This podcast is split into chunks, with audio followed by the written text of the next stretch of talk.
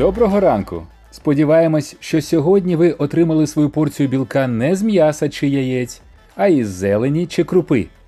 У вас у вухах аудіожурнал «3 хвилини здоров'я, журнал практичних порад для реального життя. До речі, а ви знаєте, скільки білка за нормами офіційної медицини ви маєте з'їдати щодня? Якщо ні, то запам'ятайте цифру 0,7 грама на кілограм вашої ваги. Тобто людині середньої комплекції потрібно приблизно 45 грамів білка на день.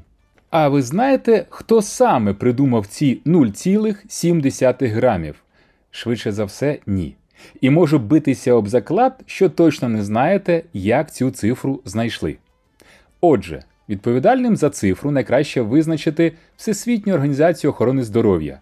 На її сайті ми знайшли документ 2007 року під назвою Потреби людини в білку та амінокислотах розміром в 270 сторінок.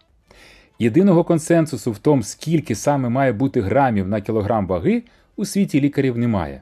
Більшість країн Європи орієнтуються на 0,66 грама, а в США рахують по 0,9 грама. А як саме ВОЗ та інші лікарі вираховують рекомендовану норму? І взагалі, що це за норма така? Це дуже і дуже важливе питання. Рекомендована дієтична норма Recommended Dietary Allowance – це середній денний рівень споживання їжі, достатній для задоволення потреб у поживних речовинах майже у всіх здорових людей у групі. Це я вам зачитав визначення терміну.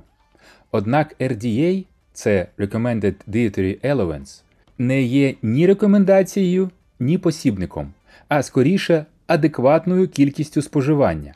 RDA для білка засноване на аналізі досліджень балансу азоту. Отже, це кількість білка, яка необхідна для уникнення негативного балансу азоту в тілі. Це створює дві основні проблеми: нерозуміння того, що насправді означає рекомендована добова доза, і рекомендована добова доза білка не заснована на результатах для здоров'я. Оцінка балансу азоту це старий метод, який використовували понад століття тому. Він безумовно корисний як грубий інструмент, але в ньому було виявлено безліч проблем, що залишають сумніви в точності. Використання показника балансу азоту недостатньо для встановлення оптимального споживання білка для здоров'я. Міжнародна рада з протеїну, є навіть така організація в США, каже, що лікарям і взагалі людям важливо розуміти, що рекомендована дієтична норма білка є мінімумом і не призначена для використання в якості мети для планування дієти. Переходимо до висновків. Перше, якщо ви хочете дотримуватися рекомендацій ВОЗ, то беріть найнижчий рівень. Чому розповімо завтра. Друге, добова норма білка не має відношення безпосередньо до здоров'я. Це про біохімічні процеси в тілі. Ми обіцяли сьогодні поговорити про переїдання і недоїдання білка. Але переносимо цю тему на завтра, тому що нам було важливо зрозуміти, хто придумав добову норму і що вона означає. Дякуємо за вашу увагу. До зустрічі завтра. О, і останнє.